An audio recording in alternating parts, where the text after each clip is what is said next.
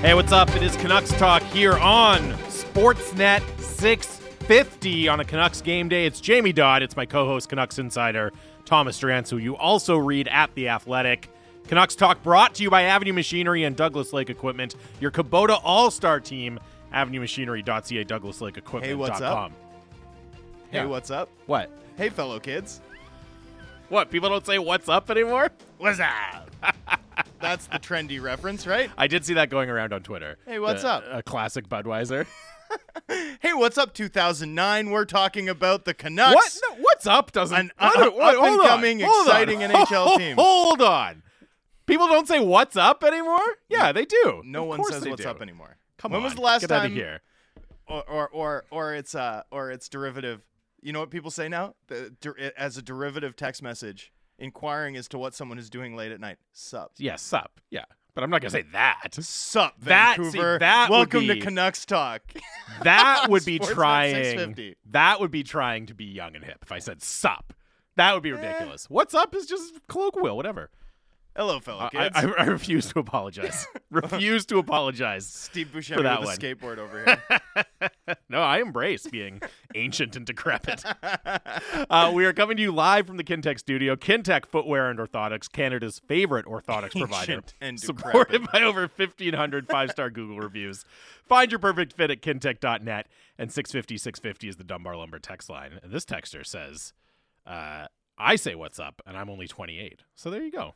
Uh, You're under old 30. too. 28 's Oh, old. no. You know what? You know what? Don't we, start that. You know what we say about 28 year olds on this program? Past their prime. That's true. That's true. He- no longer in their prime Here he is, the oldest player in the league. A miracle. Uh, okay, so it is a. Uh, I've got my whole life ahead of me. It is a. Uh, okay, and Lena, producer Lena, just texted me, and she hosts, of course, uh, OT. Uh, her and Lindsay Horsting, and Lena, I don't even know how old she is, but she's much younger than me, and she says, "I say what's up. This is OT on my show every time." So there you go. Wow. So sorry. There you go. Sorry, you're right. I'll retract that you are pretending to be young, and I will instead level the charge that you are plagiarizing Lena. Yes, there we go. That's correct. I stole it from Lena. I don't know. I normally The say good what. news is the good news is you've been acquitted for being for trying to be hip. The bad news is you're now a plagiarist. I don't know. I usually say what's going on. I was just like, I don't know, mix it up a little bit. Fair enough. Variety like is the spice of life. Yeah, I, I I don't know. it. Now I'm going to be so self conscious when I begin the show tomorrow. Grant's just waiting to pounce on me, or whatever. Absolutely. However, I start the show. Um, well, the Canucks do play today. Uh, we got lots to get into. Jeff Marek's going to join us in about five minutes here. A little Let's bit go. different, obviously, getting Marek on in the first segment. But he's a busy guy, so we take Marek whenever we can get him here uh, on Canucks Talk. Marek's a tone setter. Yeah, He's a tone setter on this Yeah, he's program. lead- he's, he's a batting tone setter for Sportsnet. Yeah. gonna get on base and he, he's gonna do the job. Yep. Um, before we get into the matchup with the Penguins, Good also uh, some interesting quotes from Jim Rutherford. Of course, it's a matchup between his current team and his former team in Pittsburgh. Uh, had an interview, in- interesting interview with a member of the Penguins media, media Seth Rorabaugh, uh, in the Pittsburgh Tribune review that we'll talk about a little bit. Uh, I did want to mention, I did want to point this out. I, I got it out there on Twitter as well before the show, but shout out to the Philadelphia Flyers, four nothing winners over the Buffalo Sabres last night. You know what that did, Drance? Bumped They them up the Canucks. above the Canucks. For both now, points and for points now, percentage. I know it looks bad on Pending tonight's result. Pending tonight's result. You're expecting the Canucks to fade away on this road trip. But you're a Canucks fan and you know that they are winning three of their next four. You know it. You know it. I know it. yeah, it wouldn't surprise me. it sure wouldn't surprise me. And the worst part about it is going to be after they trounce Pittsburgh at PPG Paints Arena, a historic house of horrors for the club. They're then going to beat the three time Eastern Conference champion Tampa Bay Lightning in Tampa Bay and just wait for the chatter later this week. Do you not believe? Why are you criticizing this team after a win? This is what's coming. I don't know if it is though. Like the rain in Vancouver. It's inevitable. Uh, Alan Calgary texts him, "Be careful, our management doesn't get a hold of that 28 year old who texted in. They're going to want to give him an eight by eight deal." That's from Alan Calgary. Nicely it's a very good text. Sign him up. done. Just entering his prime texting years. That's probably true, by the way. Anyways, W- w- What's up? My, my market value. yes, exactly. I don't know though if that will be the conversation. Should they go on this kind of unexpected No, little no, win sorry. against against tough conversation? The majority of this fan base, I think, is completely unconvinced by this core group and this team. yeah, because even after they beat the Avs, the conversation was more. Why don't like, we see I'm that go- more uh, often? I'm and more just like I'm pulling my hair out in frustration with this team. You know what I mean? Totally. And the lack of and the lack of meaningful direction. But that they- was the overwhelming sense I got. But like worst case scenario, they're still probably gonna. I mean, without work to make them this team worse, they're still gonna win like 20 games the rest of the way, at least. And there's a sliver of the fan base that's going to look at each one until the club is like mathematically eliminated, basically, as like, see, the way I felt in August 2020 validated. I was right all along. There you go. Yeah, I mean that exists, but what are you gonna do? Yeah, make fun of it. That's what I'm gonna do. I'm gonna go on the air every day and I'm gonna make fun of it. uh, we have somebody else saying uh, that they're 24, and everyone says, "What's up?" Uh, and Marcus and Gibson says, "Jamie, just use the term Gucci, and you'll be 16 again." As in, the Canucks D has not been Gucci. They've been paying Gucci prices, They've been, yeah. but they've not been getting Gucci results for the Canucks D. Well, yeah. So they've what been Versace? I don't. I don't. Have, Like I have, a, like I have takes on designer. I was gonna say, like, wait, wow, you have like a really strong, a strong preference well, for one over the other. I will say, I will say, Versace uh, imitated the flying skate logo, so they're dead to me. That's really what I They're was thinking of. providing evidence that it's not an aesthetic nightmare, as you Yeah, if uh, it was a good contend. logo, it was. If it was a good logo, it would have been ripped off by a good brand. Mar- Marcus and Gibson says Canucks D has been Joe Fresh. Hey, Joe Fresh, reliable, reliable kids clothing. I will say. Yeah, I actually strongly disagree with that. A Joe Fresh blue line sounds great. A Joe Fresh blue line is like what the Pittsburgh Penguins had when they won their back-to-back Mm. cups. You know, like affordable but gets Trevor the job done. Daley, Ron Hainsey, Justin Schultz. Yeah, affordable gets the job done. They had like a $17 million total blue line when, once Letang got hurt and won a cup with it. That's a Joe Fresh blue line. That's Pretty what I'm talking about. That's maybe maybe good. it's more like a um, Primark blue line. But Yeah, sure. Uh, it is a Canucks game day. Uh, they take on the Pittsburgh Penguins at four o'clock tonight, or this afternoon, really, I should say. Uh, of course, you can hear it here on Sportsnet six fifty. Uh, we'll play some audio from Bruce Boudreau in a little bit. Um, Some concerning commentary about the state of the team vis-a-vis injuries tonight. yeah, from Boudreau. Also, Demko confirmed not to return this road trip. Yeah, I uh, this this road trip looms large. I think for Bruce Boudreau. You know, I think if it, I think if this team gets back, like zero and five, one and four, I feel like that's gonna start the winds of change blowing, particularly given where we're at in this in the season at this point. Yeah, I mean, you know, I've been on this for a while, right? Like, I don't, I, I, guess I do understand the concerns about one paying three coaches simultaneously, and two the possibility of bringing in somebody new and getting that bounce. I just think they've been pretty clearly outweighed by the chance to have a coach that you actually like and and and getting alignment that alignment that you always talk about right because we can we can talk about all the different ways that you can try to prior- prioritize different things for the remainder of the season right is it about development okay should they try this out do you want to get a look at this it's really hard to do that when you have Bruce Boudreau still coaching because of the relationship between him and the front office At this point, though, you get to a place where the Canucks have played half the season, right? And then you structure the deal to be backloaded on half the season, right? I mean, that's simple. Sure. That's simple. That like significantly reduces your. I just. It feels like a natural demarcation point. We haven't heard from the front office. If this road trip goes badly, before the homestand, you hear from them. They chart a plan from then until the deadline, introduce a new coach, all in one fell swoop. Just makes sense to me. Just a theory. Anyway, Jeff on the line. Yes, now joining us on the show. You hear him as the host of the Jeff Marek Show, and also, of course, as part of 32 Thoughts on a Hockey Night in Canada, he is uh, the great Jeff Marek. Jeff, big day for you. I got to chat with a couple of NHL GMs earlier on your show, and now you get to speak to us. What a thrill! I know this is the highlight. This is my crescendo as well. this is like the uh, this is what I've been I've been building this day. You know, Kevyn Adams was the warm up act. Ron Francis got us a little bit closer to the main stage. Now here I am. Yes, I'm, I, am sure. I'm sure that's exactly how it went in your mind. Um, we were just talking about you know the possibility.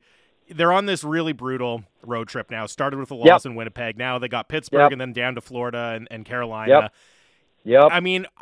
I, am kind of of the mind that if it hasn't happened yet, I don't know what's going to make it happen. But could you see that you know if there is an o, a one and four or an zero for five type of result here that they finally, you know, pull the band-aid off and uh, and move on from Bruce Boudreau?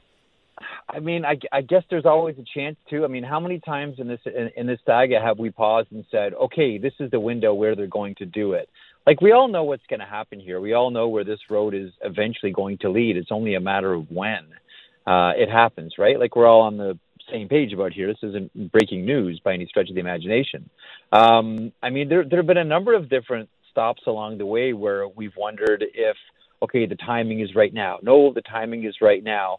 Like unless you've identified like like i'm i'm a I know that you can always use, you know, the someone in an interim capacity, but you know, I've always been one of those people that says, you know, don't jump until you have somewhere to land, and unless you have, you know, definitely uh, a plan or a place to land, I always come shy of saying, yeah, this is the right time to do it, or yeah, this is a time to do it. But make no mistake, at the end of this road trip, if it goes miserably, and who knows about tonight, because who know, we have no idea which Pittsburgh Penguin team is going to show up. They're one of the more enigmatic teams in the NHL.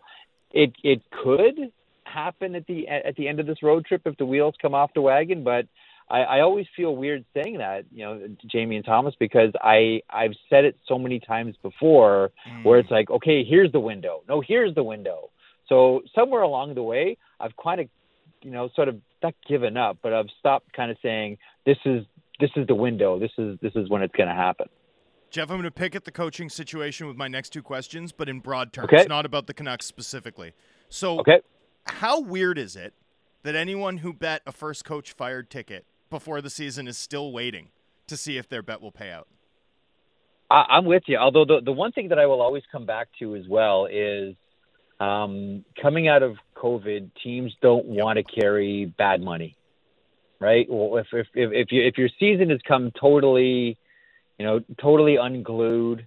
I mean, it sounds awful, but you kind of stick the coach there with it, and a lot of that is just sort of financial. Yeah. Like why, why are we bringing someone else in if the season if the season's lost? Why are we going to pay a couple of million dollars to have our our future you know our our future coach shepherd the team to the to the end of the season? You just kind of stick the guy that's there with it. Now the counter argument to that, this is the one that I always bring up, is if you have a young team and you have uh, a lot of uh, uh, a lot of young players, a lot of prospects, and you're grooming a squad, you're redeveloping your team you don't want them to get the message that losing is okay. And as much as you can, you want them to be able to feel what three periods of hockey feels like and what a full season of competitive hockey feels like. And that's always been the other example. But coming out of COVID, we all know that you know everyone's trying to save money wherever they can. That story is well told. So that's the, the the the one area where I'll look at and say, you know, we all know the teams that are out, and if you're out because you know, what's the old Sam Kinison line? If if you're gonna miss heaven, don't miss it by two inches. Like if you're gonna miss, really miss, give yourself the best shot at Connor Bedard. And sometimes by not making the move, you get yourself closer to what you really want in a lost season. If you catch my drift, yep. you know what I mean? Yeah. Well, I, I was wondering, uh, like, I was going to ask you, buying or selling is part of what we're seeing the Bedard effect.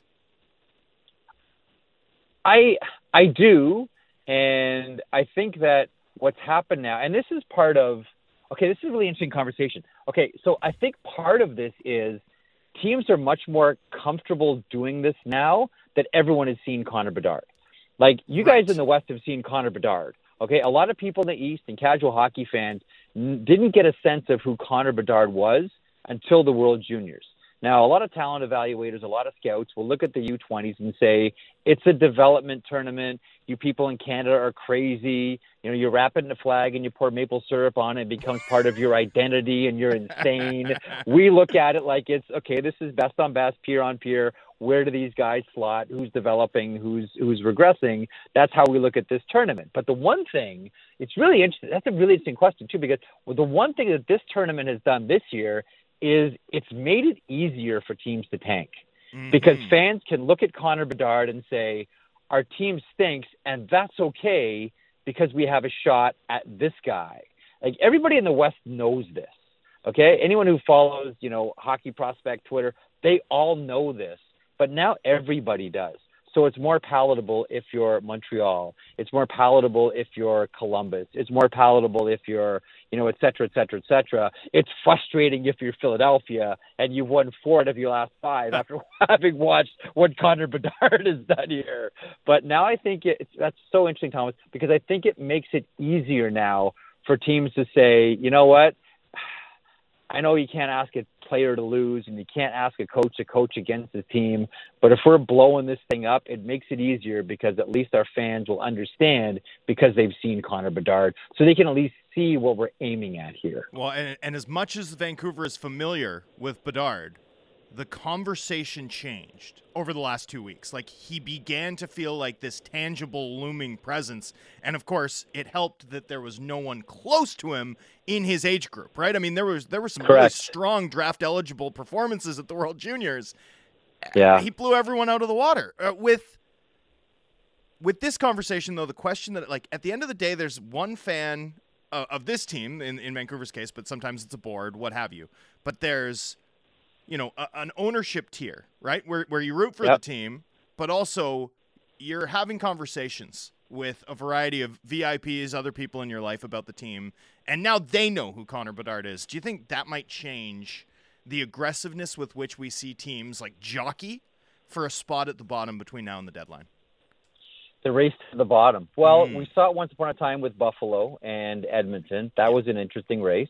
Uh, that was the, probably the the last time. I, I think that um, when you consider how much he can single-handedly change your franchise, and that there's one other there's one other part of Bedard here that I want to throw. There's a, like one other log that I want to throw on the fire. Mm-hmm. The fact that he has steadfastly and resolutely refused to even entertain the idea of being traded from a Regina Pats team that you know they're not one of the big dogs. We all know this. We all know the the big dog teams here, and maybe if you know Bedard plays out of his mind and goes Mario Lemieux, they can they can win around. But we ultimately know what's going to happen to Regina.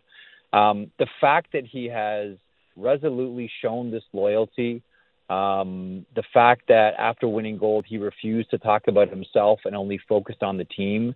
I think if you're one of these bottom end teams, that even makes him more attractive than he already was. That you know that you're not going to get a I'm refusing to report here, mm. or you know he's not going to get drafted and have donkey lip about anything. There's going to be no pouting, you know, because that's the kind of like he sees everything as a challenge and something to overcome. I think that made him just that much more desirable. Like we all know the talent, right? But now that he's, you know, the way that he's talked about hockey at the World Juniors, the way that he's, you know, refused to entertain the idea of being moved from Regina. And like, look, you look at the Olen Zellweger deal to Kamloops. Think about what that deal would have been for Connor Bedard. Oh my goodness! Now, it, it might have been similar because that's a lot that obviously yeah. Kamloops gave up, but it, it, it would have been, you know, I'm, I'm just, quite frankly, just the, a, a monster deal. We've never, we would have never have seen a deal like that in junior hockey. The fact that he wouldn't put himself in that position because he wants to stay with this team and he wants to stay in the fight and he wants to, and he doesn't want to bail. I think that makes him even that much more attractive and adds a whole other layer to this. And I think, yeah, that may have change some people's opinions, and I think for the positive, and even diehard hockey people that will look at this and say, well, the smart hockey ops decision here, like I've thought a lot about John Paddock here, guys, in the last little while. Mm-hmm. The hockey ops part of John Paddock probably says, we know what the right hockey thing is here, but you're not taking into, into account who that person is. and how valuable now he's making, even more valuable, he's making himself to Columbus, to Arizona, to any of these other Chicago, all these other teams that are going to be in the sweepstakes for Connor Bedard. And so, yeah, I, I think that probably does turn the conversation even more, even for people who are on the fence, right? Like if you're on the fence about Bedard before the World Juniors, A, you see the performance, B, you see the perspective. He comes back to junior. First game, he goes Christmas tree, and he's still saying, I'm staying on this ship. It's it's a good point, Jeff, because I can't tell you the number of texts we get asking, uh, you know, could this kid pull a Lindros and, and force his way to the Canucks? Because of course he's from North Vancouver, and yeah, I don't see it Yeah. happening with everything we've we've learned about Connor Bedard. Uh, It's just not a who he is. few more minutes here with Jeff No. Marek uh, on Canucks talk. I wanted to ask you about Bo Horvat. I know uh, Yeah. Elliotte mentioned the possibility of Seattle maybe getting involved in the conversation. I know you talked to Ron Francis uh, earlier today. How realistic do you see that idea? I mean, and I guess from both perspectives, right? From Seattle getting in on the bidding and offering what it would take to get him, and the Canucks sending the captain to, you know, the team just down I 5, the potential Yeah. geographic rival going forward. I think that you know Ron Francis struck the right notes with me this afternoon, and it's an answer that you expect, which is you know we're very sensitive about this room. We have you know we've we've gotten to the spot right now, uh, third place in our division, and you know we don't want to disrupt chemistry, and it's, it's all the things you would expect a general manager to do, so he doesn't essentially pull a pin and roll a grenade into his room. And, and cause anything like he's coming on the show with me to make sure he doesn't deliver a headline. Like I asked Kevyn Adams the exact same thing and got you know similar answers as Yeah. well. Like essentially what I asked was, given how the team has performed, do you owe them a trade? And you know, the real answer is probably yes. you know, for a lot of these situations, like I can recall, I think we all can. You know, the David Ayres game with the Toronto Maple Leafs. That was a Saturday night on Hockey Night in Canada. There were a bunch of trades that Dubas was going to pull the trigger on the next day, and after they lost to Carolina the way they did with David Ayres and net, all those deals were off the table right? And it was the Maple Leafs don't deserve a trade. Like the way that they perform, like they're not gonna they're not gonna get one out of me. So from the Seattle point of view, I, I, I think that Ron Francis, I don't think he's gonna really jeopardize his future, but I think he's gonna take a swing here because I think he knows that his team has deserved it. I'll, I'll throw another team out there for you because I got a text from so as soon as as soon as Ron Francis mentioned that, I got a text from someone who said, "What about Bo Horvat to Nashville?" Mm. because the one thing that we know as well, Nashville is another team that's looking for a center, and they've hit a stride, and they have games in hand on the Alberta teams. You know, David Poile, as we know, isn't shy about pulling the trigger on a big deal. And you know, where a couple of seasons ago we thought he was going to strip this thing down, not so fast. He's doubled down on this team, and they pick up Ryan McDonagh, and they're still going for it. You know, that's that's another team I think we can probably throw into the mix. I mean, I've always just assumed that it's Colorado because it makes the most sense to use your Kadri replacement. Um, but I think that there's a few. I think Seattle will be in the mix, and I think that Nashville will be in the mix too. Very interesting, Jeff. Giving us something to chew on for the rest of the show. I appreciate it. I know you're busy. Uh, we'll let you go. And uh, I have, I did want to say just before we let you go, I'm loving Sure. the uh, random player of the day feature. Oh, on it's the too much today. And and too much. And No, next dude, time, like, no, seriously. it's it's story time. And next time we get you on, we'll try to make time for uh, a random Canuck uh, of the day. Sure, story I would maybe. love Yeah. that. Uh, I would I would love to do that. Today was like I guys like I spent like 15 20 minutes of network airtime on Gilles Bilodeau. Like who do I who do I like how arrogant am I? Like just because it amused I I I, like, I left the show today I'm like how arrogant was that? Like that was bad of me. Like 20 minutes about Gilles Bilodeau. Love Gilles Bilodeau, but really Marek. Hey, like, if they let you get away with it, go for it, man. No, no, that's the whole so. appeal. That's the whole appeal. You got to play the hits, Jeff. You got to play the hits. Thanks for joining us, my we're- friend. I don't know if it was a hit for anyone other than me though. All right. We'll talk soon, Jeff. Thanks, Appreciate boys. it. Yeah. Thanks guys. there he is. That is Jeff Marek. You hear him here on the Sportsnet Radio Network every day on the Jeff Marek Show, and of course, part of 32 Thoughts and Hockey Night in Canada. We always plan well. to go in a certain direction with Jeff, and then we end up He's got too Um, many interesting things to say. we got we end up eight million miles away. yeah, but it's always great. that's always a good time. Um, Marek's the I, best. I was thinking, you know, we didn't. He he's he's a busy guy, so he's pressed for time, so I didn't have time to uh, throw the random Canuck. But I was just going through like, you know, the list of like career games played leaders for the Canucks, and just scrolling way down to the middle to try to find someone suitab- suitably random. And you know, part of me is thinking. Is this fair? Would this be fair to Marek to put him on the spot with just some Oh, guy? He's like, fine. I guarantee you, I could choose like anyone on the list. He'd do ten minutes off the top of his head about that player. 100%. hundred percent. Gerald Dirk. Yeah. tell tell us about his roommate in junior. Hundred percent. Hundred percent. No doubt about it. Uh, and that's what makes him great. Um, very interesting. Seattle, and I thought the Nashville suggestion was a fascinating one. Okay, that's well. the team you want to deal with, by the way. New ownership. New ownership, right? That team's in the process of getting sold. Mm-hmm. Haven't done anything in a while. Long tenured GM who's never won anything there. I mean, Mhm. he made a finals, but it's been what, twenty a long time. five years? Yep. Feeling the heat a little bit, a little bit of pressure. Lots of defensemen. It's an interesting one. Carrier, Fabbro, lots of defensemen.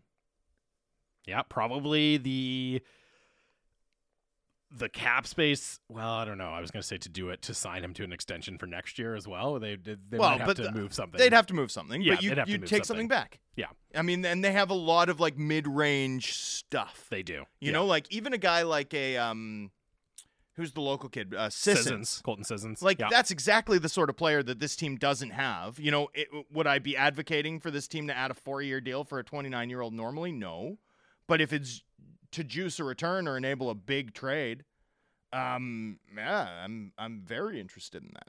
Very interesting. Uh, we'll talk maybe a little bit more about that, uh, but I also want to get into the Jim Rutherford quotes and the matchup between the Canucks and the Penguins tonight. That's coming up next. It is Canucks Talk, Sportsnet 650.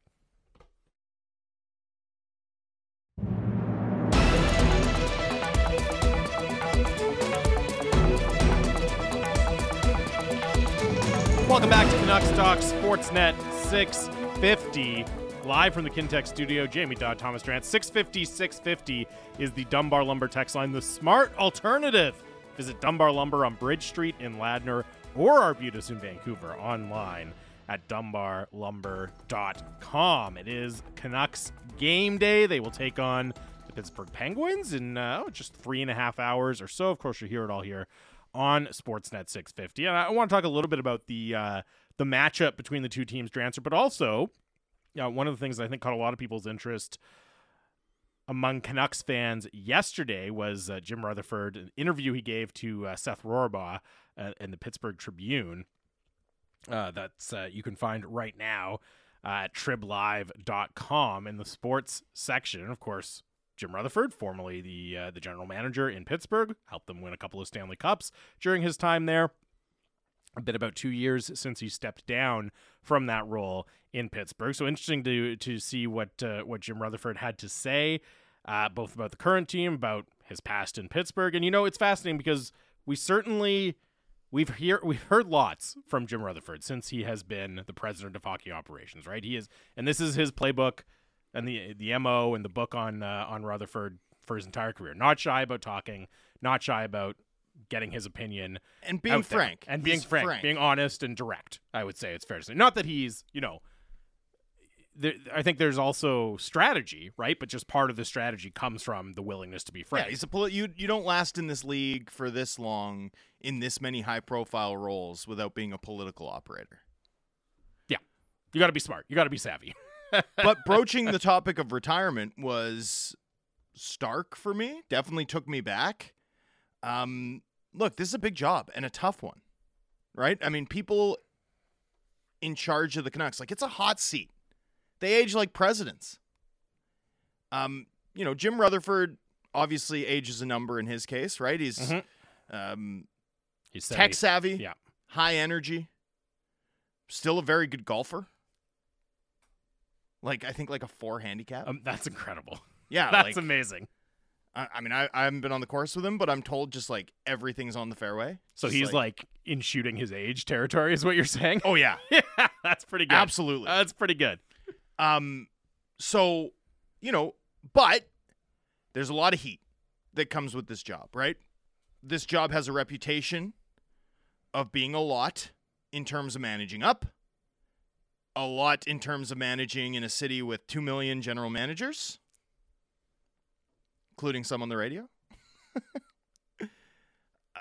and obviously, there's a lot of scar tissue in this marketplace. I know Bruff uh, was talking about this earlier today. Like, does management understand the root cause of the Canucks fans' frustration, right? Mm. And I think that's a, a fair point, right? He, he directly mentioned the playoffs, and of course, the playoffs ain't what we want. Yeah, I mean to be fair, he also mentions Getting it turned around, Not- and- but- but feeling he- the responsibility, right. But what? Sorry, what I was going to say in terms of frustration, he mentions having existed this long and not having won a Stanley Cup. Totally. So there right. is some acknowledgement of the of that Yeah. ultimate next goal. Sure. You know, I think he was just honestly reflecting about the pressure. Would anyone blame the guy if, you know, sitting there with his three cup rings and his Hockey Hall of Fame resume, he's looking around at everything that's gone on with this team over the last six months and thinking, like, what, what have I gotten myself into? But do I like to hear it? Eh, it makes me a little nervous. Makes me a little nervous. But look, again, Jim Rutherford's accomplished what he's accomplished for a reason. You know?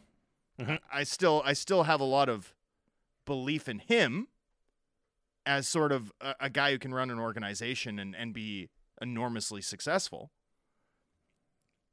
But and I, I just think he was honestly reflecting on the pressures and the situation and like the fact that it's been harder to untangle the cap than we expected. Like the fact that progress has been slower than they'd hoped, the fact that the rate of change has been less than they'd hoped. Um, the fact that the controversy, the noise, has probably been more significant than he'd expected. You know, I, I, I- don't know that I got a sense of buyer's remorse directly from the quote, but I feel like it hinted at it, So I'll and, read. and that makes me a little nervous. I'll read what he had to say on the topic of uh, of his career and, and retirement. And so, first of all, this is the context is that he voluntarily stepped away from his job in Pittsburgh, and and specifically due to uh, mental strain resulting from COVID nineteen and quarantine. Right? He says, "I've been quarantined with my family for eleven months. It affects you mentally. I wasn't in a position at that time to go forward and do my job properly." Uh, goes on to say, This is not anybody's fault. This is just something that we have all had to deal with. That's not the way I would have wanted to leave. I probably, probably should have ended my career in Pittsburgh after the success, success that we had there, but it didn't play out that way. And then on the subject of, of retirement in general, he says, At this point in my life, the stress is harder to handle, but I'm not doing the day to day general manager stuff, so that should relieve some of the stress. We have our challenges here. I feel a big responsibility to try to make the Canucks better. I still deal with stress. If at some point that stress gets too hard to handle, that will probably be where I'll be retired somewhere. So those are Jim Rutherford's thoughts, and, and it's interesting because he acknowledges the uh, very very high degree of stress, not just to be any general manager executive in the NHL, but also specifically here in Vancouver. But I I I, thought the I feel a big responsibility to try to make the Canucks better line was really fascinating there Yeah. as well, and I think you get a sense that even for a guy who's won three cups, he recognizes what it means to be doing this in a Canadian market and specifically a Canadian market that has never won a Stanley Cup, right? Like that, there is a big responsibility that comes along with that. Well, and you know, when when the Canucks first hired Rutherford, one thing I sort of thought was that this is a guy now managing for history. And I don't know that he feels that, to be totally honest with you. But I sort of wondered because I thought if Jim can win here, if you add a f- cup with a third team, Mm-hmm. that's something no one's ever done. Right? You do it all in the cap era and you do it in a small market team, you know, a big market American team and a Canadian team. I mean, that's an unassailable resume. Then the conversation is Sam Pollock, Jim Rutherford, end of list. You know, I, I don't know that he feels that same weight. I- don't know that he views it that way, but I almost wish he would because not not to add stress to his sort of ledger. But man, if you if you could win here, it would just be such an amazing thing. Like the reaction in this city, uh, it's it's it's indescribable. I mean, we saw it with the Chicago Cubs and, and Theo Yeah. Epstein. Um, and the Red Sox and Theo Epstein for that matter as well. so maybe the Canucks should hire Theo Epstein. I could see it. I could see I- it. Look, the Chicago Blackhawks hired that baseball guy. Yeah. I don't think it's the worst call, to be totally honest with you. Anyway, especially, you know what? Especially because these organizations now, these billion dollar organizations, uh, beholden to a variety of increasingly complicated, like media rights deals and uh, promotional considerations and community considerations, and increasingly too, like internal HR considerations, Mm. right? Like, what what's one takeaway that we all should have from the Kyle Beach um, circumstance with the Chicago Blackhawks? When something like that happens, you need real like leadership, not not hockey leadership, not leadership in like a rah rah sense, but like true like good corporate citizen leadership in the room dictating like someone needs to be the guy who says guys in this scenario the conference final kind of doesn't Yeah, matter yeah, eh, somebody has to be the person that to move it beyond hockey. right? Correct. To move it out of the realm of hockey and into the realm of actually important stuff. so like i'm not saying i want a baseball guy at the world juniors being like is nils aman worth an ahl deal or should we full court press and sign him to an elc because he might be able to play nhl games as soon as this season like Yeah. that's a call i want a guy like patrick allvin making right but are there circumstances where at the helm of an organization having someone with a broader depth of experience like at least an mba probably um, more than that um, and and a ton of real world corporate experience can be helpful in navigating all of the various complicated minutia that that professional sports teams bump up against, and that we've seen this Canucks team bump up against at the ownership level, at the hockey operations level, just in the last four or five months. Um, you know, I, I'm not I'm not opposed to that. I don't think that's a bad call necessarily, as hockey teams sort of grapple with just how complicated winning in this league has become. Not not to mention managing the fans and managing all the ver- all, all the different sorts of issues that crop up in in our contemporary world. Like the real world effectively lapping at the gates of of of hockey has sort of been the story that's dictated everything around this sport since what? Since certainly the pandemic. But Oh, you, yeah. you combine the pandemic with the shutdown in the bubble, Yep. with you know what Hockey Canada's gone through with the um, with the uh, reckoning that happened with coaches and their treatment of players, and on and on down the list. I mean, really, I do think in a contemporary hockey, hockey operations environment, like the standard has to be higher than it's been historically in terms of the level of professionalism, right? And the level of sort of attention to cultural and professional norms than anything we've experienced historic, historically. So tr- truly, if the Canucks hired Theo Epstein as as uh, a hockey operations in a hockey operate like a head of hockey operations job, I'd be like, that's a coup. I, I wouldn't even think it's weird. I think that's exactly right. He better have some good hockey people Yeah. and talent Yes. evaluators with him. I think it's only a matter of time before we see something like that. I mean, and you, Again, you we're already seeing it in Chicago, Chicago. example, right? Yeah. But I think even at a higher level Yeah. than that, you know what I mean? I think it's only a matter of time. Uh, I wanted to read a few other of the other things that Jim Rutherford had to say in this interview. Uh, again, you can find it at the Pittsburgh Tribune Review. Uh, Rutherford, uh, this is him talking about the current state of the Canucks, says, I knew it was going to be a challenge. We had some work to do to improve the team. It's probably been a little bigger challenge than I expected in trying to unravel the cap situation here. The sooner we can do that, the sooner we can move forward and improve the team. And that echoes, I think, some of the things we've heard directly from Jim Rutherford and also some of the reporting that we've heard in this market, right? Which is that they knew it was going to be a challenge, right? You can look at, hey, Tyler Myers on the books for this much, and OELs is on the book for uh, books for this much, and Conor Garland and Boeser, et cetera.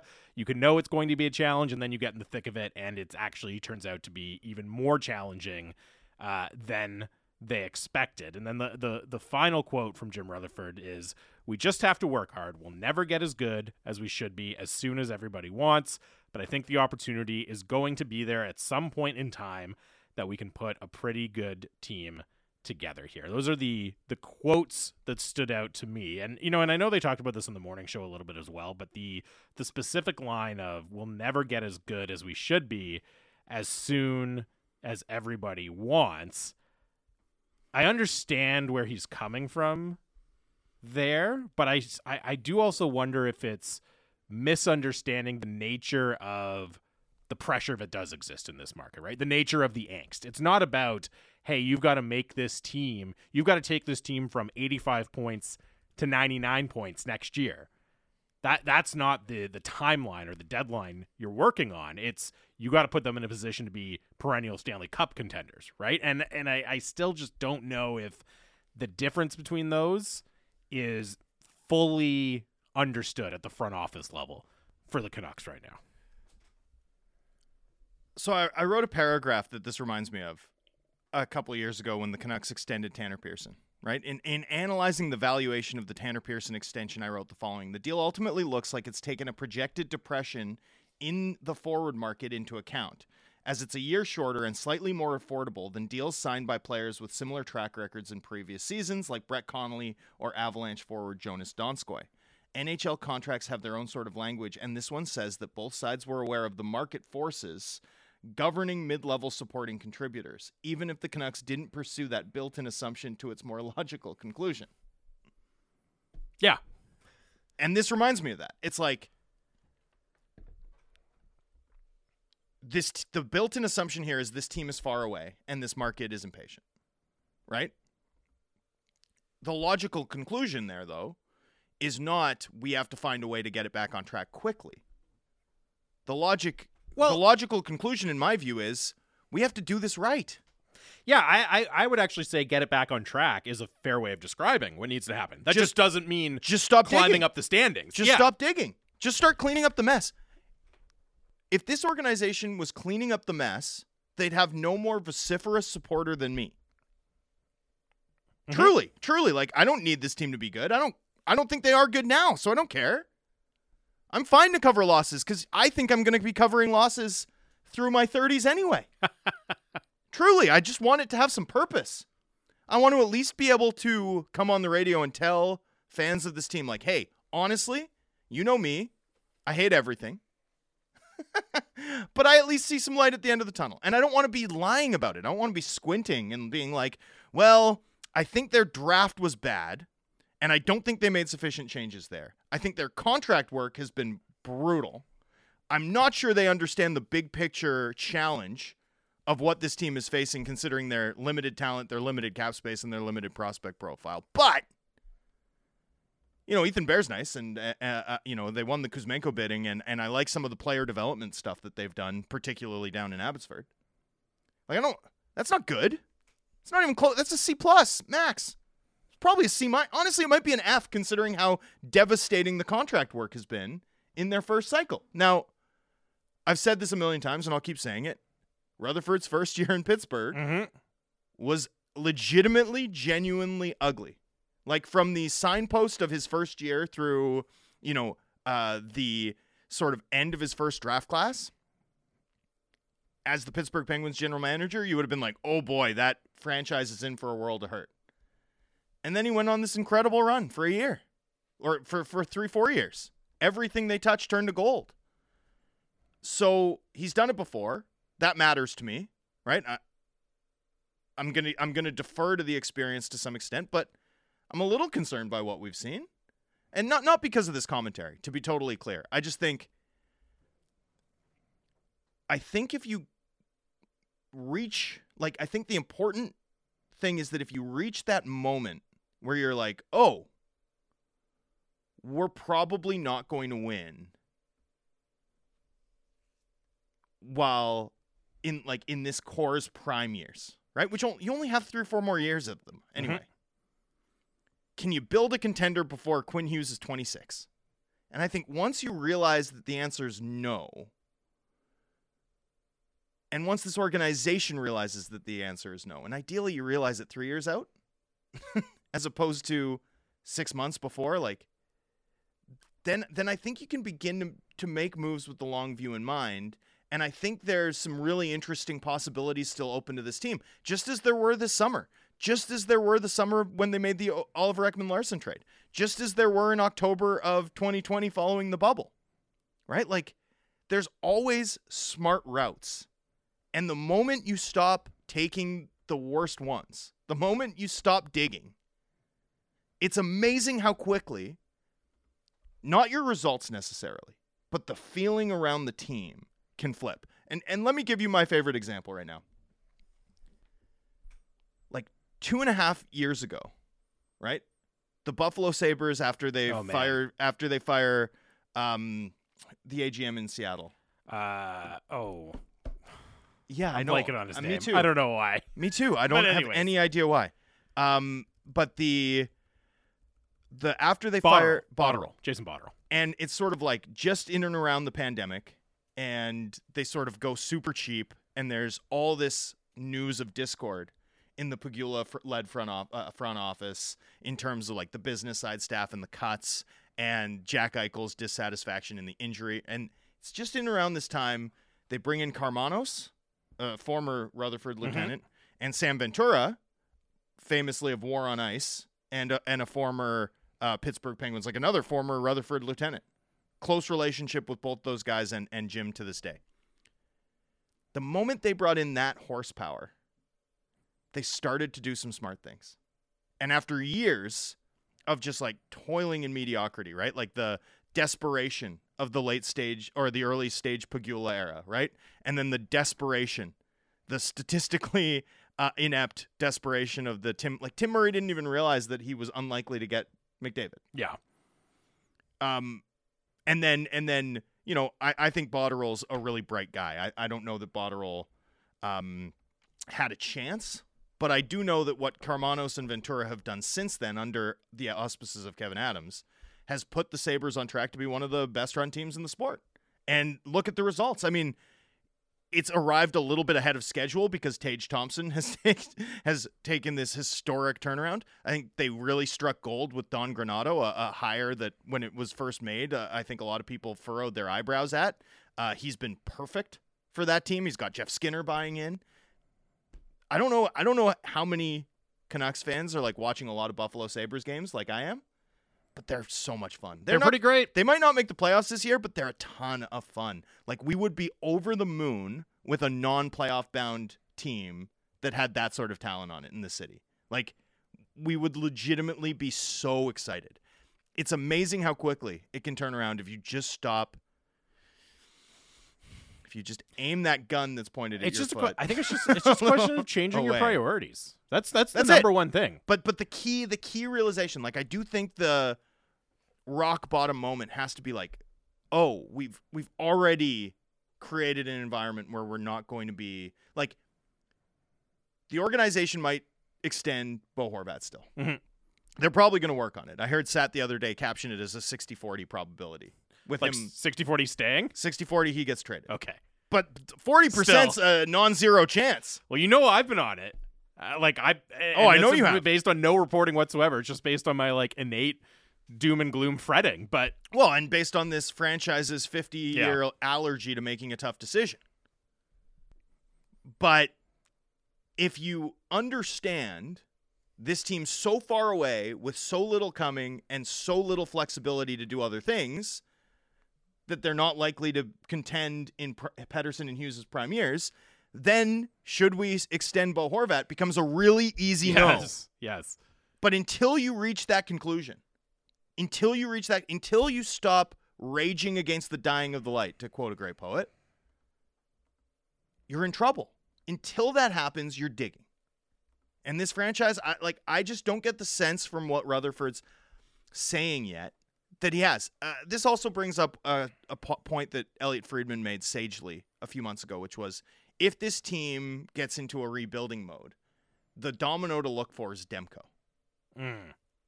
Right? Because if you're if you're accepting how far away you are, like what's the what I mean, what's the one thing that's that I've been I've kept saying is the most dangerous factor in the Canucks tanking effort. Yeah. It's Thatcher Demko. Demko I skating mean, today in Pittsburgh. Carter Hart, they're seeing it in Philly, right? Like Carter 100%. Hart is doing it for them. Yeah. So that is the domino. That is the domino to watch for. If the Canucks ever get to the point of realizing, of turning the lights on, and it's sort of accepting what I see as the obvious truth, and which colors all my conversations and coverage about this team. If they ever get to that point and stop digging, that's the domino to look for. That's the moment you'll know. I think Kuzmenko would be is going to be an interesting one as well. Well, let's talk about that on the other yeah, side because I think there's a.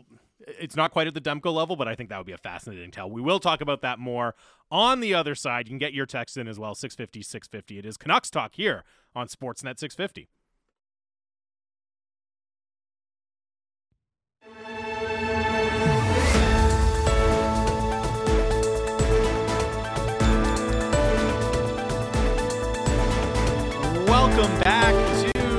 Talk here on Sportsnet 650. Jamie Dodd, Thomas Drance with you on a Canucks game day. Canucks Talk brought to you by Avenue Machinery and Douglas Lake Equipment, your Kubota All Star team avenuemachinery.ca, douglaslakeequipment.com.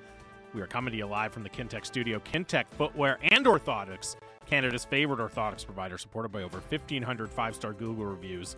Find your perfect fit at kintec.net. Uh, we were reading some of the quotes from Jim Rutherford in the previous segment there, and you know, specifically about the uh, the quote about how it was. It, has been harder than he maybe thought it would be to unravel the cap situation. We got a, a trio of texts on that point. Tim in Vancouver says if they knew it would be a challenge, then maybe don't spend 20 million on wingers. They dug the hole even deeper. Dan in Fort St. John says, you know how to unravel the cap situation? Don't commit 16% of your total to Miller and Mikheyev in the offseason. And Nate from Comac, uh, Comox says uh, Rutherford can't even take his own advice. How has he helped the cap situation?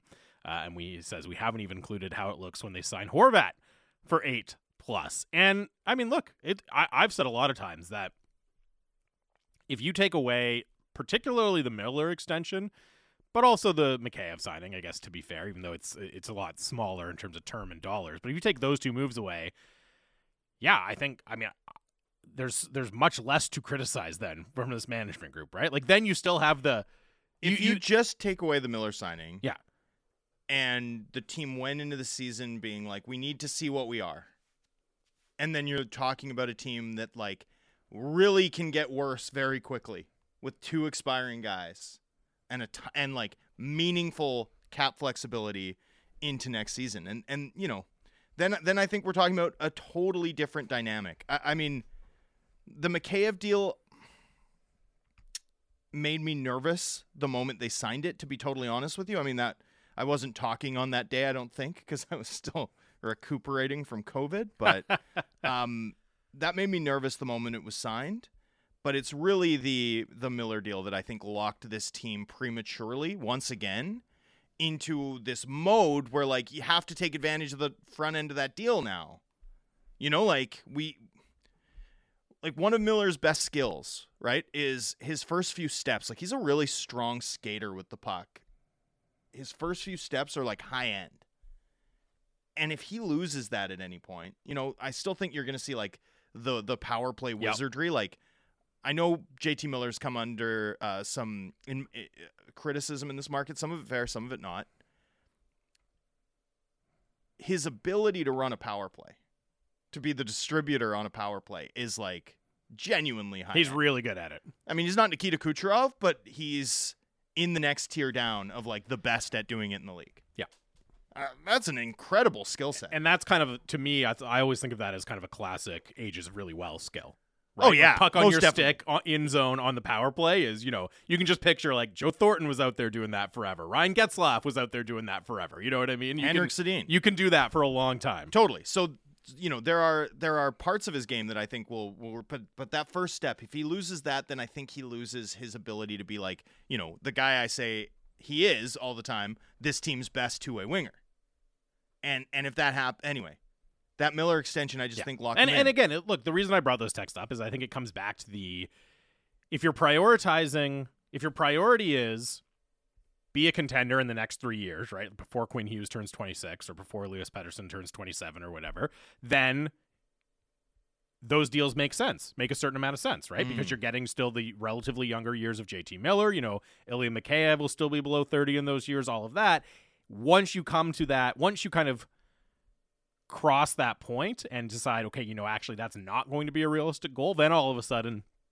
those moves don't really make much sense, in particular the JT Miller one. And in fact, they become actively harmful. And I think what's happened is the fan base kind of collectively has moved from at least being open to the idea of, you know, fielding a contender in the next three years or so to looking at it now and the results this year and thinking, man, that's just not realistic. And oh my goodness, all of a sudden uh, that Miller deal looks very, very worrisome. Uh, 650, 650 is the Dunbar Lumber text line. So you were mentioning just before we took uh, the break that the kind of ultimate tell if the Canucks ever do truly decide to rebuild, a legitimate, actual rebuild, it would be if they trade Thatcher Demko. And of course, look, I mean, he is that I think that's right for a lot of reasons. We've heard him even been put in the like untouchable category at points over the last year. Then he's been kind of moved out of it. We know he's on a very team friendly contract. As you said, goalies can, if you are rebuilding, a good goalie can help you rack up some points that you don't necessarily want to rack up when you're in the middle of that process. But the thing with Thatcher Demko, and the reason I brought up Andrei Kuzmenko as a guy who would be a very interesting signpost for that one is, you know, I think even if they did decide to explore a Thatcher Demko deal, like it's not happening at the deadline, right? That's an off-season move if if you ever decide to go down that road. Kuzmenko, they got to make a decision on. They have to make a decision on by the trade deadline, right? Either you get him signed or you have a very, very good idea of what it's going to take to get him signed and feel extremely confident that you're going to be able to do it, or you've got to trade him. And sitting here right now, you know, I've been more and more skeptical that they actually are going to trade Bo Horvat. I would be really, really, really surprised if they traded Andrei Kuzmenko. Doesn't mean it won't happen, and that's the reason it would be so fascinating to me is because you just look at all the the the things going for Andrei Kuzmenko, and I think specifically the fact that he was kind of the feather in their cap for their first off season, right? They won the bidding process. He's he's working out so well. It looks great, a great piece of business for them. If you move on from him at this deadline, even even with the cap situation hanging over it, that's a really, really significant change of direction, right? Like you went full court press to get this guy. He's worked out as well as you possibly can. And then what? Like eight months later, you're saying, ah, you know what? Actually, he doesn't fit into our plans. I think it would be a very defensible move, but it would just speak very, very clearly to me that management has decided to go in a different direction. So we're 10 days into when Andrei Kuzmenko can sign with the Canucks, right? He, mm-hmm. he wasn't able to sign an extension until January 1st. We're now 10 days in. Um, I haven't like really started annoying all the sides involved with, with regular phone Get calls. Get on that. I will. I will. But the sense I have is that it's very early in talks. Very early. In terms of how this plays out, right? So let's start zooming out and then and then I'll move into sort of like what I know, what sure. I think. So zooming out, the strategic advice that you'd give to anybody or that I'd give to anybody the thing I'll probably write at some point when I like craft what I think a perfect Canucks deadline should work look like is you better have the extension done before the deadline or the natural move is obvious, right? And that's consistent with a lot of what Patrick Allvin has said about not being able to afford losing players for nothing. It's consistent with obvious best practice, obvious strategic coherence. Um, it's also just, you know, a, a, something of a hard deadline that you can use to get a deal done, right? The, the the trade deadline is an effective time to have contract talks because it's like we're going to do this or we're going to do that. Like there's famous stories like the Alex Burrows sweetheart deal was negotiated in around the trade deadline, right? Not a coincidence. It was like here's our best offer or we'll trade you. Yeah. You know, that's part, partly why I think they had to take care of him on the back end of it, right? So there's a fruitful time to do these deals. It's before the deadline. My sense is that talks aren't that deep. I think it's obvious that if you can't get an extension done, you, you know, you, you got to look long and hard at what Kuzmenko might return in a trade. How this plays out, my sense of it. Now now let's move a little bit in. My mm-hmm. sense of it is um is that Kuzmenko's very well set up. Kuzmenko has done himself many, many favors. Yes by as a result of you know he's he's on pace to be a 30 goal scoring 70 point winger. And when you are just even taking out the the specific details of Kuzmenko, but when you're a player who's kind of overachieving in your UFA year, again to kind of take it back to like the level of strategic advice, there's always going to be this overwhelming draw to UFA, right? Like oh, to go to sure. get to the open market. The the team that has you and wants to extend you has to make it really worth your while to pass on that. He's been very happy here though. He's liked it here. He's been given plum opportunities. A very close re- working relationship between Dan Milstein, who obviously also represents Ilya Mikheyev mm-hmm. and the Vancouver Canucks. Um, you know, I, they did a lot of business with each other last summer in Rutherford's first summer. You know, so two things, two quick things. One is make no mistake, Horvat and Kuzmenko, unless the Canucks can find a way to carve out trade uh, salary cap space between now and the deadline miraculously are somewhat tied together. I think there has to be an awareness. Well, there is an awareness that that you know they they, they, they kind of can't afford both at market value, right? What, what what I think is going to ultimately shape this is how what I think is ultimately going to shape the outcome on Kuzmenko is not what the Canucks should do with the future in mind, so much as where do does Kuzmenko's valuation, what his camp feels is fair, come in, and how far above what the Canucks are comfortable with is it? You know, eh, 30 goal, 70 point, 26 year old unrestricted free agent winger. Is that a $7 million player? Are you comfortable with that? Mm-hmm. I think the other interesting dynamic too is that Eh, Like, is it a $7 million player? It's at least possible. oh yeah, for sure on the open market, dynamic point scoring winger, absolutely. If you're a team Net that has front- cap space, Might, might be a high end net front guy on the power play. I think the other interesting dynamic as well is that Kuzmenko just talked to like everyone in the league this summer. Right. You know what I mean? like he just had, uh, he was just a UFA and probably got a really good idea of which teams are interested in him, which Well, teams think highly of him, and all of that. And right? two thirds of the league were interested in Yeah. him on an ELC. Now, my, my sense of it is that he's even like there were some teams that were nervous about the foot speed or the fitness level. And my sense in asking around, because obviously, if I'm saying that, I'm talking to some people who felt that way. yes. Um, my sense in asking around is he's addressed a lot of those concerns. So it's not just necessarily the teams that lined up to sign him the first time. He's he's convinced some of the people who are skeptical of his impact that this might be a thing, that he might be a thing. So where does that go? And at what point is it too expensive that the Canucks have to have to look to the future? I really find it difficult knowing how this organization does business to imagine them dealing both. Oh yeah. That would be such a departure from everything we expect and everything they say about how close they think they can they are and Honestly- how quickly they can turn around. Even trading one of them would be a huge departure. Yeah, but I I mean the the cap math it just is what it is on on keeping them both. Like you're looking at something like what 14 to 16 million in space depending on where the actual cap number comes in. With only Tyler Myers signed among healthy right-handed defensemen, Bear costs two and a half to qualify. Mhm. uh, Hoglander's going to need a third contract, and and even though he's in the American League right now, like sure you can grind him to a one year 900k, but the bill comes due for that too, right? Um, Dermott's one and a half to qualify. And sorry, did I mention that you only have one right-handed defenseman under contract? One. And and what's the weakness on this team? Literally that. The right side of defense. So can you invest all your money in more guys whose primary value is scoring? I don't know. Let's find out. Yeah. What if, what if we spend 50% of our cap space on purely offensive wingers? It's a bold experiment. It's never Ugh. been tried before. For a reason. For a reason. I will say this: if they trade, even like I completely recognize what you're saying about the cap math, I'll still be surprised if they trade Kuzmenko, Oh, and, I'm- and I I'm- think they'll deserve a ton of credit for it so- if they do. Sorry, I think they're going to try and get Kuzma. I, I think they're going to try and get both done and then make a decision. That would that would be my ass- that's my working assumption at the moment. you mean Again, like get down to brass tacks, figure out what the exact number is on both of them, but not actually commit, and then make the decision about who they keep and who they trade. I mean, and and maybe and like the the problem is the right decision. It's I really find this un- unfortunate because I'm so used to being fairer than I've been about this team. You know, like uh, and and management's decisions. Like I'm so used to being like the other argument is this or Mm. presenting it how the organization but we're in this moment where it's actually really clear what the team needs.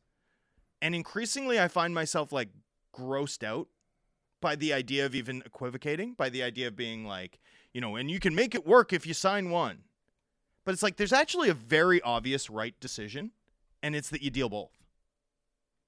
Like And it's it's not- it's a very obvious right decision. And it's not even just like It oh, sucks. Well, but oh, I hate it. It's just the right Well, decision. but it's also an incredible opportunity.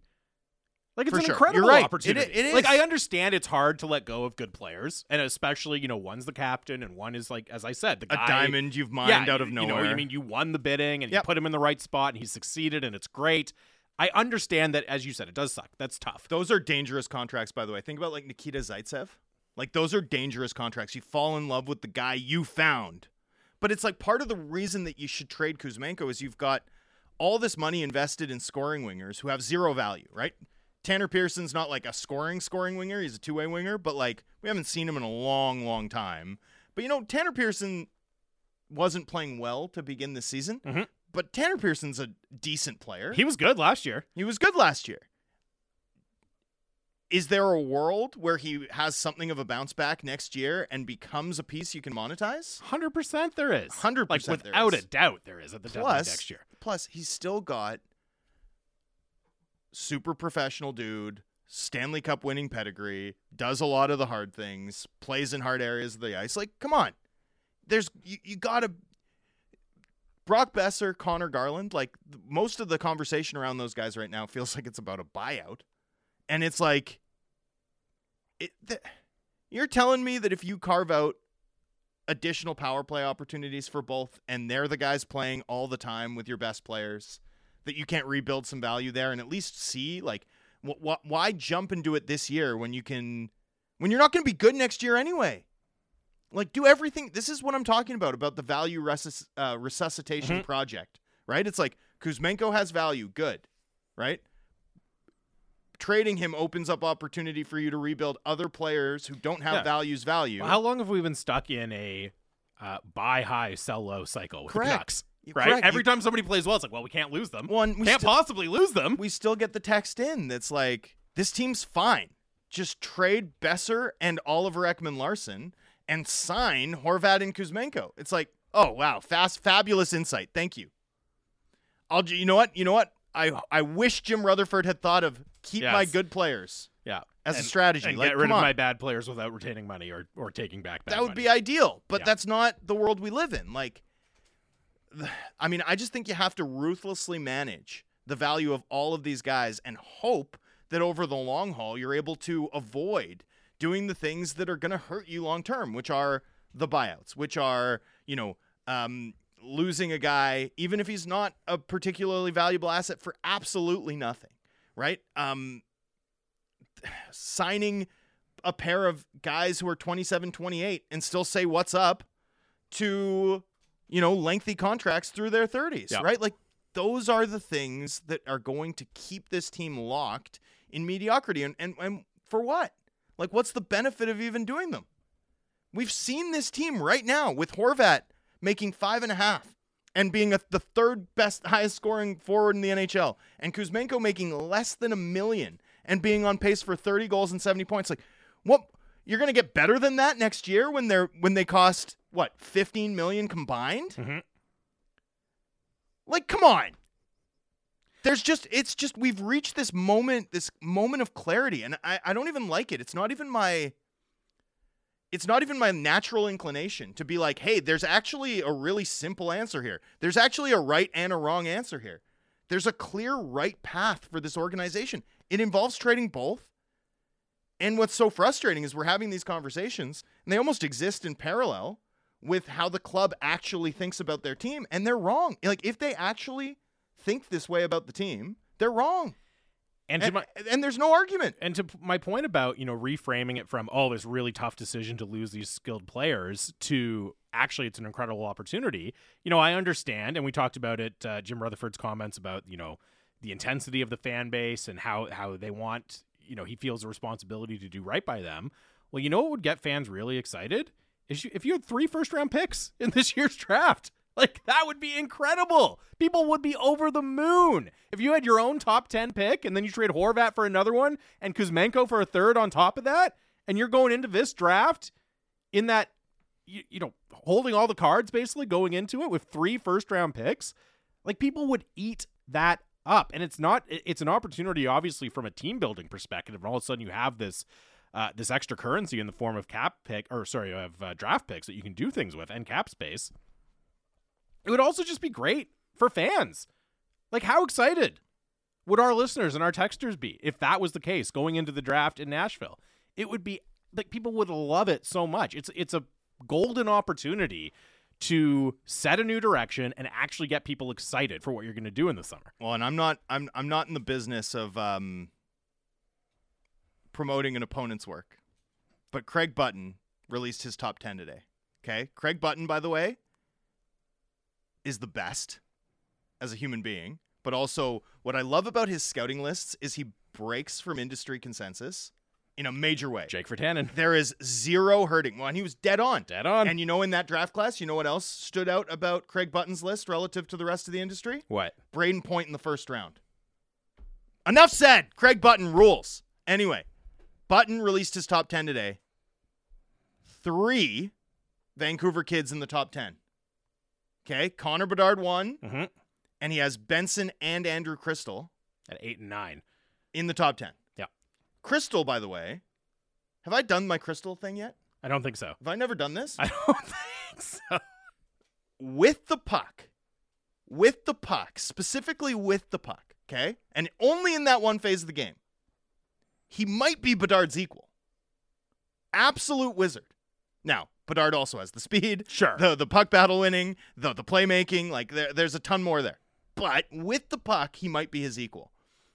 Cristall's family are like have their like 20 years of season ticket holder Let's pin. go. Let's go. Like legit, Craig Button has two lifelong Canucks fans in his top 10 in addition to another kid from Abbotsford who likes the Oilers. well, uh, we won't hold that against him. I kind of will.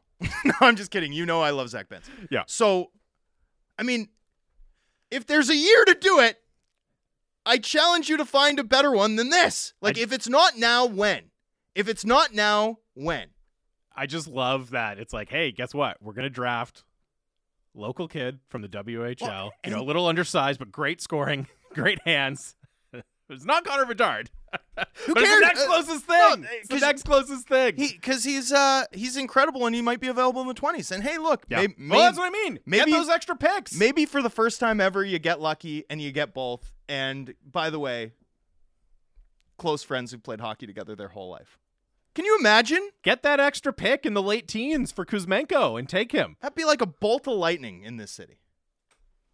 It'd be like a bolt of lightning. It would change the conversation, the mood, everything overnight. So so Boom, like that. so uh, this is th- this is the thing. Like I, I you're probably not getting Bedard, but you should up your chances. But you're probably not getting him. But there's a ton of other talent at the top of this draft that is fascinating, and some of it that could be available like in the teens, in the 20s, and you have a bunch of pieces that could land you those picks. You know, like there's a very very clear path forward here. And unfortunately, it doesn't include signing your favorite players. And and it's not just because of who those players are. Like I love watching Kuzmenko No, it's it's not at all because of who they are, really. and Bo Horvat's awesome. I love watching Bo Horvat. I've dealt with him for 10 years. He's great.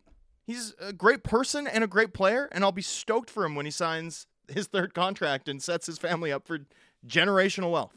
And by the way, I don't think he's going to be a bad signing. I don't think this year's a total mirage. I think he's meaningfully up to ceiling or his floor as a goal scorer. But what, in terms of what this franchise needs, you have to consider it this way too, right? I wrote about Oliver Ekman. We're going to go to break, so I'm going to do this quick. But I wrote about Oliver Ekman Larsson and Tyler Myers at the Athletic. They're the least efficient defense pair from a spending perspective in the league. So it's not just about their performance, right? It's about what having that much negative value, right? 15.5 in actual salary, 13.26 in, in cap hit on your books prevents you from doing. Mhm. Not just this season, but into the summer. And for Oliver Ekman Larsson, well beyond that. You have to be so mindful of that. And and with, you know, a 29 year old JT Miller who's going to be 30 this summer, uh, you know, Tyler Myers who's turning 33 in a month, Oliver Ekman Larsson who's turning 32 this summer. I mean, that's a massive heap. That's 20 plus million of your cap. That's a quarter of your cap space dedicated to guys on the wrong side of 30 right now on a team that's what? How many points clear are the Coyotes? Six still? Yeah. But it could be less if you dream. Uh, that's all I'd like to see. Try and build something big. That that's all. That's it. And and there's a very clear answer in my my mind. I just don't. I just don't see the logical argument against it. I really don't. What, whatever. We'll get into it on the other side. yes, we will. Uh, we'll hear from Bruce Boudreau too, as uh, as his team is uh, taking on the Pittsburgh Penguins in a few hours. Here, final segment of Canucks Talk coming up. Sportsnet six fifty.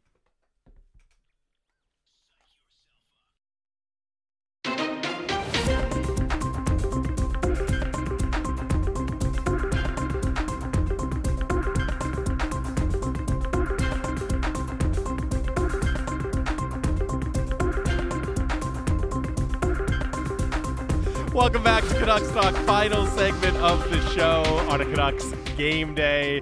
Uh, just a few hours away from them taking on the Pittsburgh Penguins, which of course you'll be able to hear on Sportsnet we've almost completely ignored. Yeah, we'll play Bruce Boudreau here. We've gotten sidetracked as as we do from from time to time on the show, but that's all right. That's what it's all Big about. game. Big game. Big game in Pittsburgh. Yeah, will they will they remain below Philadelphia in the standings? That's the big question on everyone's lips right now. Uh, coming to you live from the Kintec studio, 650 650 is the Dunbar Lumber text line, the smart alternative.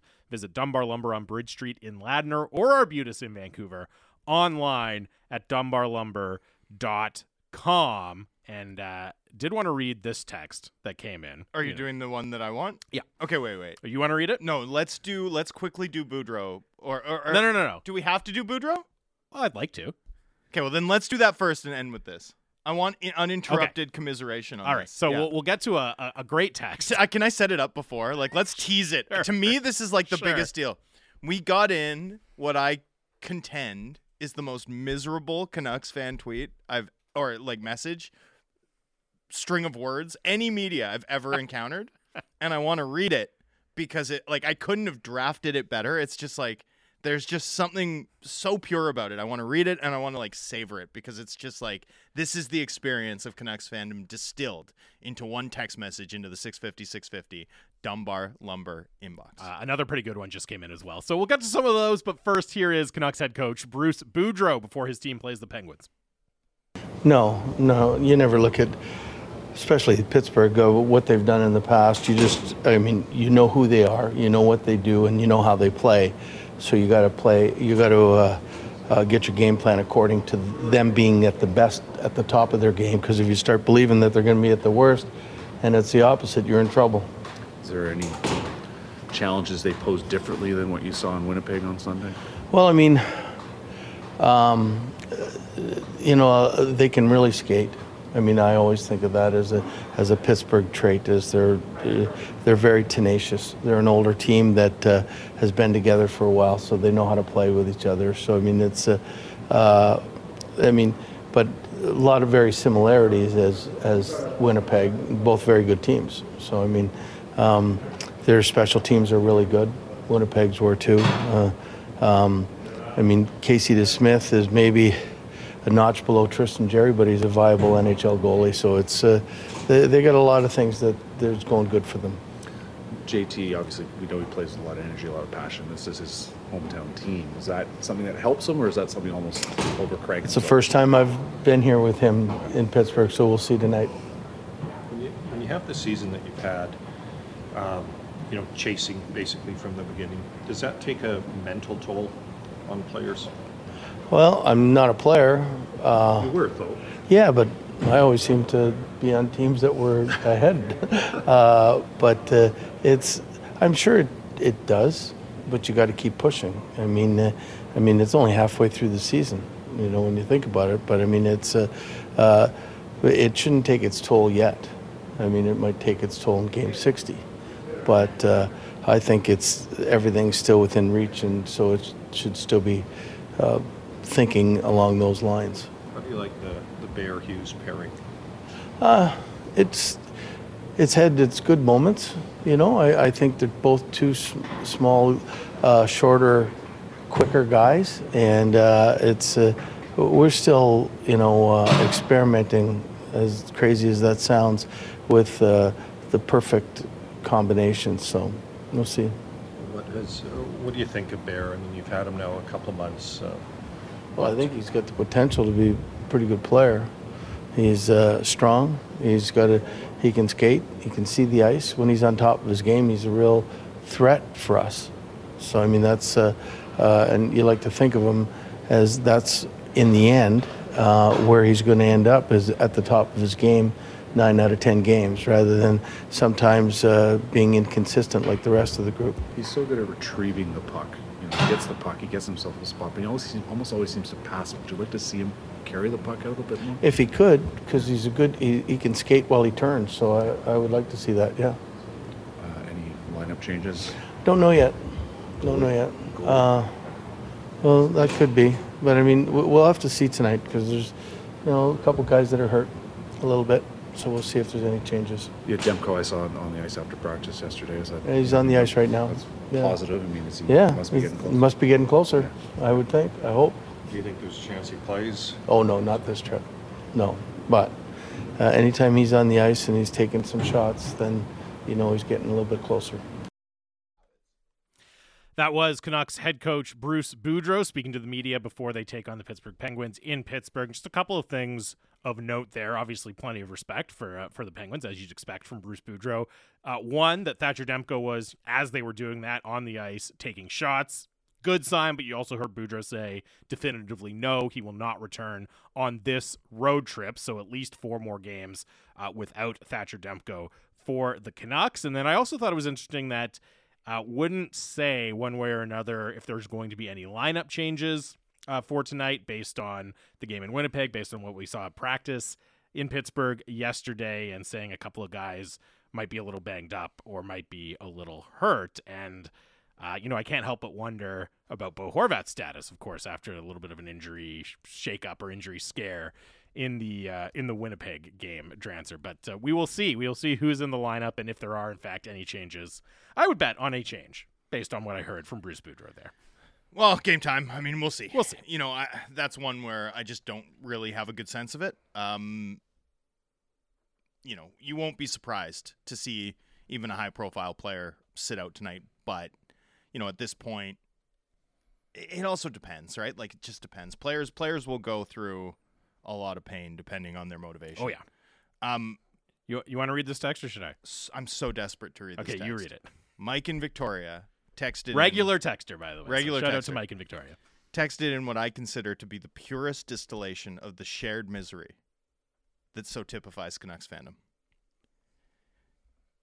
If you could trade Bo, Kuz, Boeser, and Miller, you would have an empty building for four or five years, hoping it would turn around, Mike writes.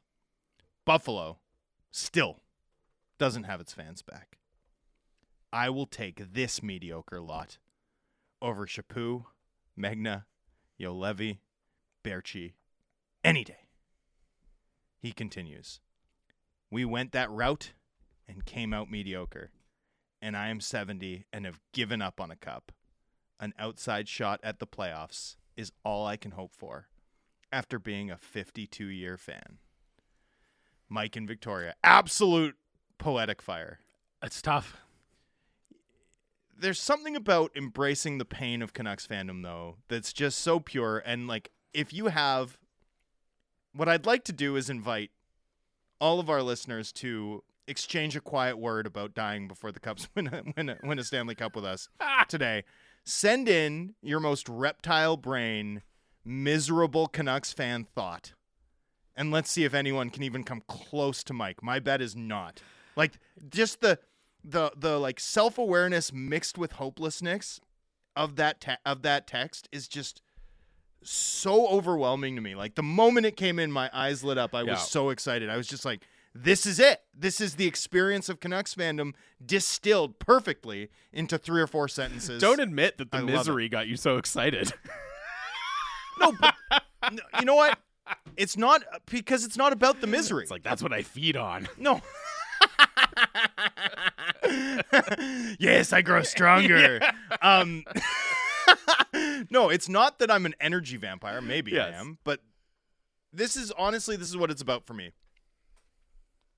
What what draws us all to hockey? You know, we did the Botchford project the other day, Mhm. and almost like three of the four recipients were new to Canada or their families were new to Canada, right?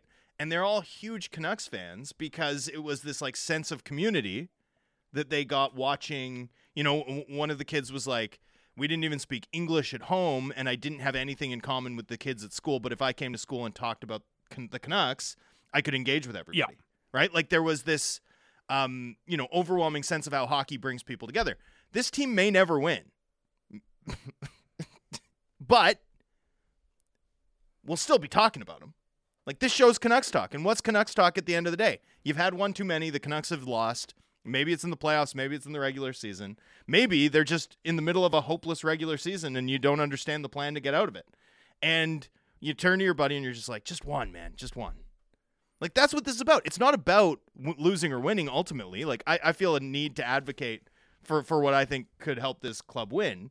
It's about the shared sense of community we have in embracing and sharing that pain with one another. And that text to me just like reminded me of what it's all about in a really pure way. It got me excited. I was. Uh, That's o- why we do it. over the holidays, I uh, I got out of town for a few nights with uh, with some friends of ours, and uh, my buddy, kind of sheepishly, huge Canucks fan, at one point turned to me. We were hanging out and just having a beer, and he kind of said, "I feel bad about like putting you on the clock, but I, I need you to do like."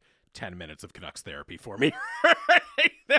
Like, that's how he sees my job. It's just like managing group therapy for Canucks fans. He was like, I know you do it at work, but I- you just got to hear me out here in my frustrations a little bit. And of course, I was happy to do that. Um, but i this text comes in immediately from uh, from Rager, who says, "Man, I'm sad now," and then he follows up with, "I love you, Mike and Victoria," which is very nice. And the thing I love about Mike's text is, you know, we don't get as much of them as we did last year, but we do still get texts occasionally along the lines of, "Hey, you guys overreacting. This team's not that far away. You know, a couple tweaks here or there, whatever. They're going to be a contender." You start reading Mike's text, right? And you think that's where it's going. Like, oh, what are you talking about? You know, don't trade, don't trade all these guys. No, but it but goes then you get to the totally end different. you get to the end, and it's It's just it's just the purest form of resignation. It's incredible. That's a spicy meatball. Comments minor Matt. I liked that text was perfect. We can tank for Bedard and still not and still be good enough for playoffs or a cup contender before and still not be good enough before his ELC expires. Uh, Dan in uh, Fort St. John says, I'm going to be 34 this year. I'm pretty sure the Canucks won't win a cup in my lifetime either. Uh, this one from Iron Blair says, I know a cup win isn't going to happen, but I have hope for a first overall pick someday. That's a fascinating one as well, right? Like, okay, the Stanley Cup, no, but just the thrill, the thrill of drafting first overall. What, what would that do for, uh, for some Canucks fans? I love it. Fellas, I'm a 24 year old Canucks fan who grew up during the 2009 2012 era. My naive, childish mind thought that was the Canucks norm, the Canucks winning culture. The older I got, I realized that was the outlier, and what this franchise has been since is the true nature of what this franchise has been and will be at 24 years of age. I also think I will die being a fan of a team okay with mediocrity and hoping for the best and no Stanley Cups. Uh, the, even before we read Mike's, we had this one come in as well, which is you know we were talking about all of the potential moves they could do and the opportunities it would create at this year's trade deadline. And this one comes in. Let's be honest, none of that will happen. Horvat will get injured and then no trade. They will sign Kuzmenko for six point five. Uh, and Schenn is too good in the room to trade. They will then finish 20th. I like that because you often get like one of those, you know, like we get we get Horvat will get injured a lot, right? Yeah, yeah. Or, or they're going to sign Kuzmenko to too but much. putting the whole three mosaic. and, and then getting all the way up to 20th as well. I was in my good. mom's kitchen when they traded Neely, and I heard it over the radio. So deflating. Uh, this is a good one as well. Uh, my thoughts as a Canucks fan: the Canucks are a non-playable character NPC in the NHL world. We don't matter. Background franchise. We do not compete for the Stanley Cup like the real characters do. We just run the same meaningless year out over and over in the background of the league. And it doesn't matter because we also do not matter in the NHL. My life is worse because my favorite sports team is the Canucks. oh goodness. Oh goodness. Woof! It's a little heavy. It's a little heavy I- for I- Tuesday afternoon. No, it's perfect. It's so good. Um, if I had kids, says Minor Matt, I would hope they get to experience a Canucks win in their lifetime because I probably won't. However, I'm not planning on having kids, so I would tell other people's kids to learn from our mistake. Don't choose to cheer for the Canucks and save yourself a lifetime of therapy. Hey, Minor Matt, love the text, disagree with the sentiment. What's better than this? Uh, hey, the moment you know just like just like the moment the canucks realize the reality of their situation and stop digging right? The moment we remember as as i did thanks to mike and victoria today the moment we remember to enjoy what what i described i think it was on donnie and Dhali uh, last week the fatalistic whimsy. Like i was having that moment during the avs game. I was Mm. having that moment during the avs game and i got a text and i got a text that pointed out to me all of the hilarity of the situation. The you know, the fact that the Canucks had beat the Avs, like the Avs of all people, that Bedard had won the World Juniors, that Guenther scored the winner, and the team um, knocking off the defending champs to move the wrong way in the standings. Like, just like the perfection, the Canucks' perfection unfolding in front of me. And I was like so worked up about the day to day that I'd forgot to like cherish the absurdity of rooting for this with a variety of people in this city who all feel kind of the same way about it. We- might disagree on what the team should do or how good they are or have those arguments, but at the end of the day, we can all have this conversation. And that's what it's about. That's what it's at. the end of the day, I actually find a great deal of joy in that. Well, look, I do think it is there is some to get a little sappy here. There is something inspirational in people kind of coming together through the sadness, right? And kind of trying to lift each other up and bringing the gallows humor. And you know, even people like somebody's referencing uh, this is way back early, early in the season, but Sat and I did a post game show together, and uh, a- young man, I think he was 16, named Bob, called in about how like already, you know, being a Canucks fan since he was eight, he's so depressed and so you know worried about the future of the team and there was just this like outpouring of support and love for young bob in the text message inbox right it was like oh man we got to turn this thing around for bob and i do think again to get a little sappy like there is something beautiful about that right about There people is. can come together and have that relationship even if you're you're pulling your hair out Well, and, uh, at and at some time. point, and at some point, inevitably, mathematically, surely, it will go the other way. I just that's what i think I just would like to see it happen sooner than later. James from Richmond. I am 53 years old and first witnessed the Canucks playoff run in 82. Snep, Sne- Smyl, Tiger, and Brodeur. I was too young to understand that the Canucks were an underdog to the Mighty Isles. That, then Sneps gives away the puck to Bossy with a horrible clearing zone pass. Bossy snipes a high right corner goal over Brodeur's shoulder. Game over, series un- over. I never understood what happened, and the Canucks have never stopped breaking my heart since. Uh, there's a couple of other really good ones here. We've only got a few minutes left, but uh, this one unsigned. Uh, this is a wild one. In 80% of Canucks games, at some point, I reminisce back to Marchand speedbagging Sedin in the Stanley Cup as they blow another lead and allow another five goals. I go to sleep with this image still playing in my head. That is a very tough one. I'm a 35 year old lifer. My son's name is Lyndon, and I'm haunted every day by it. I can't escape this team because of that decision. There's a lot of Lyndons, by the way, in like our generation's Sure. kids. Yeah, yeah, yeah, yeah. Um, so it goes. Hey, I'm sure my daughter will go to uh, kindergarten with a couple of Lindens. Uh, Tim says every time I watch a Canucks game, I am haunted by Drancer's laugh in my head with every classic Canucks moment. that is a hundred percent Bert Hutt. I promise you, that's Bert Hutt tweeting in. No one, no one is as haunted by my laugh as Bert.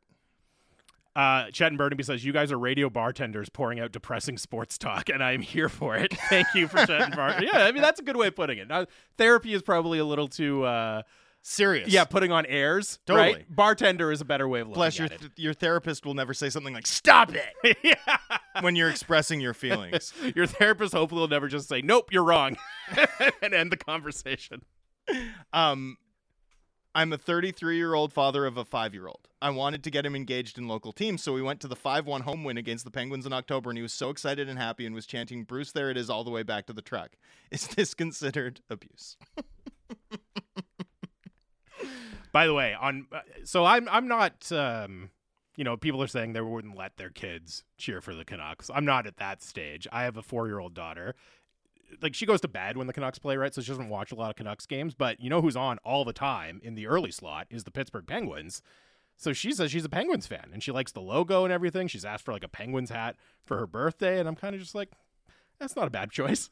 not, not a bad choice. I can see getting behind a, a team that's won a lot of Stanley Cups in their time. Penguins are adorable. Yeah, they're great. Got a great, cute logo. The history of winning. I, I don't have anything against them. I can see that. I, I can see going for them for sure. I one more. Neil in Kelowna, 65, also a 52 year fan. In the past 15 years, the Canucks have had 14 first round picks, which produced exactly six players, two of whom were traded away. Of their 15 second round picks, seven were traded away, and so far they have found only one NHL player. Woo! Bring in the stats. That's tough. That is extremely, extremely difficult when you lay it out like that. When you lay it out like that. Someone else said, uh, I can't find it here because we've had so many come in, but somebody said that uh, they've been so depressed by the Canucks this year that they have started to watch the Bruins on a regular basis, which again is extremely dark. Uh, last one is tell people to keep texting in, these in during Sat and Dan's show. They'll be so confused. So I definitely encourage Yes, that. just just keep on putting it in. Keep on getting them in. Just overwhelming sadness and dark thoughts about the Vancouver Canucks. That's what it's all about uh, right here. It is a Canucks game day. They'll take they'll take on the Pittsburgh Penguins coming up in a couple hours. Canucks Central is next. They'll have your pregame show as well, and of course postgame coverage with Sat and Bick after the game. We will be back tomorrow to break it all down. Uh, thanks for listening. You've got it on Sportsnet 650.